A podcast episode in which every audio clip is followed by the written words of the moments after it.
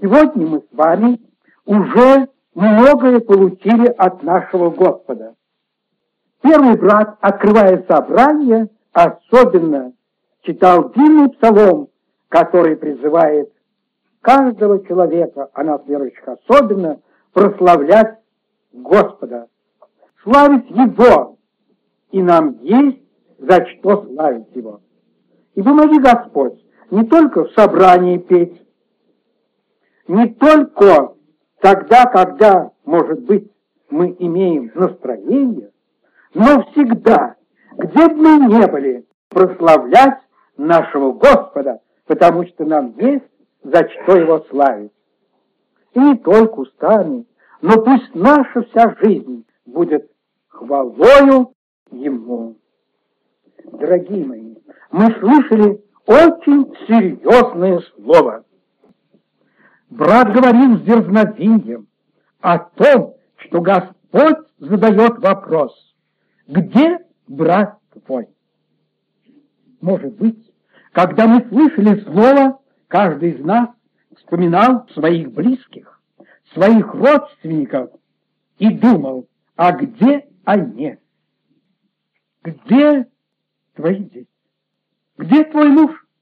Где твоя жена? Где твои родственники? Все те, которых я дал тебе, где они? Ты пришел. А где они?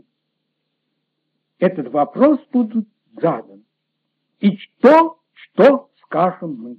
Дорогие мои, в этот дивный час это слово должно особенно наполнить нас глубоким размышлением, что мы несем полную ответственность за наших близких, за наш народ. Ибо назначение верующих христиан здесь – быть солью, быть светом. И то, что мы на сегодняшний день не говорим, не являемся свидетелями, то, что проходят дни, годы, и мы не приводим к спасению наших близких, это очень важно размыслить и подумать. В самом деле, сейчас уже от начала года идет четвертый месяц. Дорогой брат, сколько ты привел за эти месяцы душ? Дорогие сестры, дорогая сестра, вот за эти месяцы хоть одну душу ты привел к Иисусу? Мы все с вами с глубокой скорбью, может быть, почувствуем, что нет силы, нет огня и рвения, а Господь тот же. Он готов дать и силу Духа Святого в полном мере. Он готов благословить. И этот вопрос звучал пред нами. А вот еще проповедь. Вы ее не забыли, брат говорил, о Моисее. Проповедь глубокого предупреждения. Он поистине муж кратчайший. Он поистине является образцом веры, подвига, и в то же время он согрешил. Он прощен. Брат привел пример, что когда Иисус был на Фаоре, там был Моисей. Он не унижен, но всякий грех оставляет рубцы, следы, и эти рубцы сказывают. И мы видим, что этот великий человек был лишен возможности войти в эту обетованную землю. Он спасен, он в небесах, мы его увидим. Ничто никак не унижает его. Нет, но всякий проступок, всякий грех оставляет следы, рубцы, которые сказываются.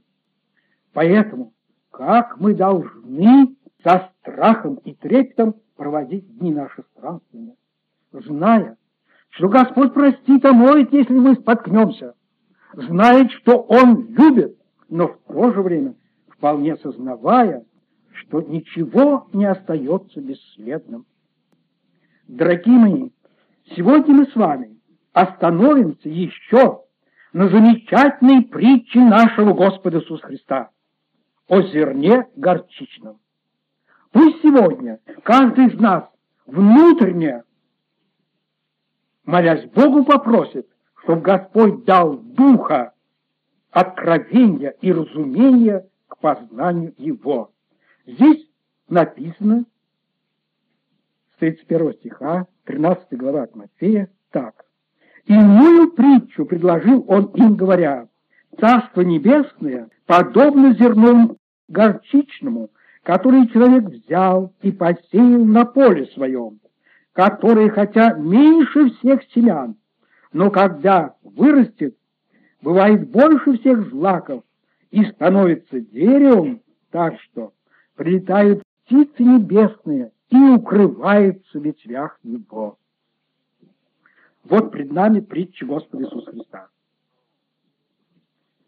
Дорогие мои, многие люди задумываются, в чем смысл притчи Господа Иисуса Христа и какая отличие его притч от других разных сравнений, которые применяют люди. Есть разные рассказы, басни, которые стараются как-то научить людей. И вы сами знаете, целый ряд людей говорили краткие рассказы, басни, но это, хотя и пытались этим научить людей, оно было неправдоподобно и в то же время не достигало. Но притчи Иисуса Христа изумительны. Они правдивы и точны. Вот этот факт. Зерно горчичное очень и очень маленькое. Нужно сказать, однажды я был в Москве. Там были туристы, и они подарили одной нашей сестре зерно горчичное, привезенное из Палестины. Оно было такое маленькое, что оно было как-то вделано в такое стекло плавленное. И я вам должен сказать, вот вы видели, например, мак, мак, маленькие зернышки, а это такое маленькое зернышко в этом стекле, буквально как точка. Эта сестра даже говорит: брат, вы так смотрите внимательно, хотите, я вам подарю? Я, конечно, постеснялся, говорю: нет, нет, не нужно.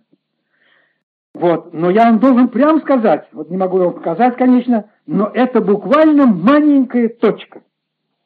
Маленькая точка. Зерно горчичное. Здесь говорится, оно меньше всех семян. Кажется, ее и потерять можно, и оно не имеет никакого вида. Черненькое, очень маленькое, ну просто пылинка. Точка. Дальше. Что оно сеет в поле, ну как говорится, в саду. И когда оно растает, бывает больше всех злаков и становится деревом, так что прилетает птица небесная и укрывается в ветвях его. Вот некоторые люди, незнакомые, я бы сказал, близорукие в своих познаниях, говорят: тут Христос сделал какую-то ошибку в пояснении. Мы знаем горчицу, она растет, но как она может стать деревом, и это что-то неправдоподобное. Нужно сказать, исследования показали, что в условиях жаркого климата, в условиях Палестины, это зерно буквально разрастается так, что становится как огромное дерево. Путешественники описывают, верхом на лошади они подъезжают, и оно даже выше. И такие, говорят, ветви, что прям одно наклонилось и придавило немного крышу. В условиях жаркого климата, обильного снабжения водой, это маленькое зерно так растет, что становится буквально как дерево. дерево. И люди, которые смотрят, описывается, не могут пройти где-то, эти растут, а приходится залазить и перелезать. Дорогие мои, вот Христос эту взял истину и в то же время вложил в нее смысл. Притчи – это земные правдивые истории с небесным смыслом. С небесным смыслом. И вот здесь смысл Царствия Божия, Царства Небесного, и если мы с вами вникнем, нам станет ясно величие Божие в малом. Дорогие мои, хочу вам сказать, что когда-то один пророк видел нечто очень малое и очень незначительное. Об этом он записал. Исайя, пятьдесят третья глава. Кто поверил слышному от нас, и кому открылась мышца Господня, ибо он зашел перед ним, как отпрыск и как росток из сухой земли. Нет в нем ни вида, ни величия. И мы видели его, и не было в нем вида, который привлекал бы нас к нему. Он был презрен и умален пред людьми, муж скорбей, изведавший болезни, и мы отвращали от него лицо свое. Он был презираем, и мы во что ставили его. Центр Царствия Божия, Царствия Небесного — Христос. Центр всей Библии, вы, наверное, знаете, Ветхого Завета, Нового Завета — Христос. И вот мы видим, несмотря на то, что Он представляет из себя все во всем, Он не имел ни вида, ни величия. И нужно прямо сказать, дорогие мои, подумайте, как начиналось Царствие Божие? Вспомните, где-то в Вифлееме, там родился, никому не известный, меньше всех сынов человеческих. И начал свою жизнь в семье плотника. Ведь вам не секрет? Для того, чтобы сделать какое-нибудь дело, нужно иметь связь, нужны все-таки деньги. Вы согласны? Без денег ничего. Нужно определенное образование, знания, верно? А тут отпрыск из земли. Никакого вида не величия. Меньше всех семян. Ничтожество, точка, появился. Растет, вышел на служение. Кто его помощник? Кто начинает создаваться Церкви Божией? Простые рыбаки. А где средства? Где капиталы? Ведь надо по всему миру распространять учение.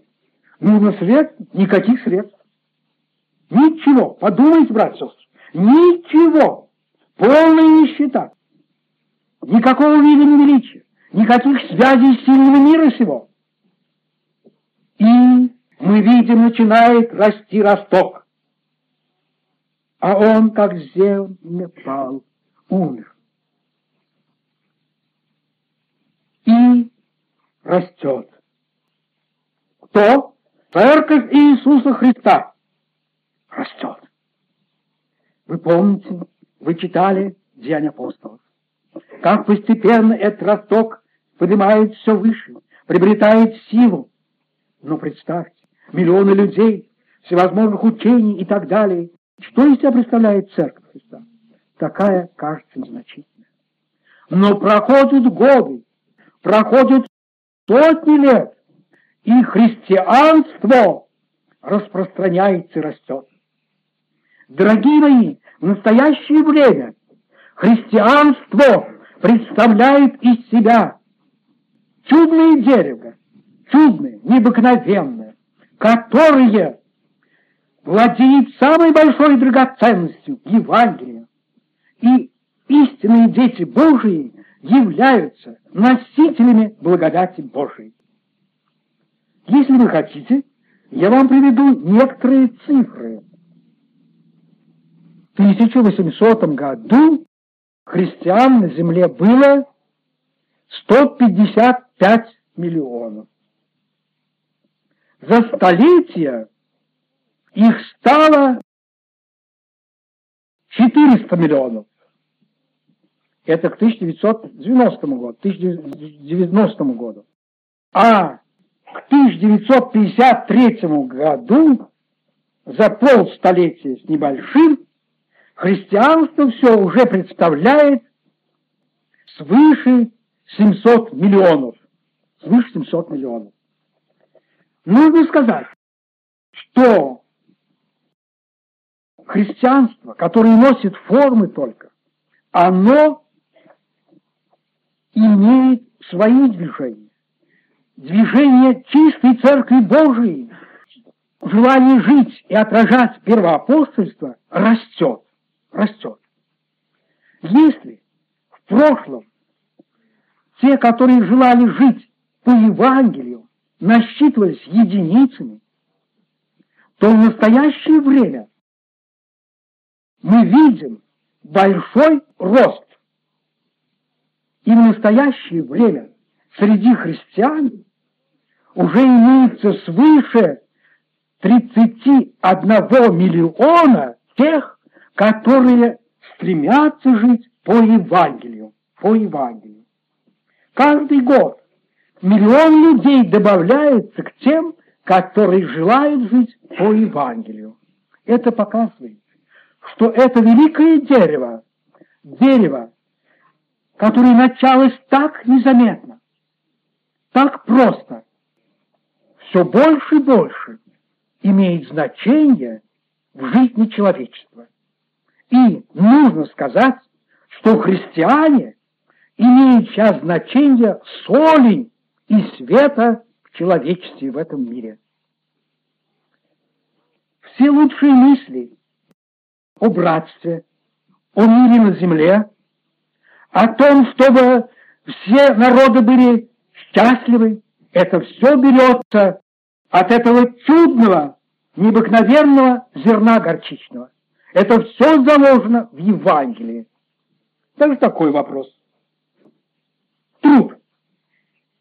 Сейчас везде и всюду ценится труд и с неуважением относятся к тем людям, которые ленивы, которые не хотят трудиться. Откуда это взято? Откройте Библию. Вы увидите это все оттуда. И Слово Божие ясно говорит, кто не трудится, тот и не ешь. Ясно осуждается, ленивцы, почитайте притчи и так далее. И вот это чудное дерево осоляет многих и многих. Дорогие братья и сестры, это в общехристианском масштабе. Теперь в масштабе каждой души. Вот падает драгоценное Слово Божие на наше сердце. Оно такое маленькое. Человек совершает только первую молитву. Несколько слов. «Господи, прости меня, грешника!» И пошел. Кажется, ну что такое? Было такое есть. Ни вида, ни величия. Но постепенно растет, и вы смотрите, каким становится человек. Растет в нем вера. Он становится чистым. Он изучает Слово Божие. Он молится.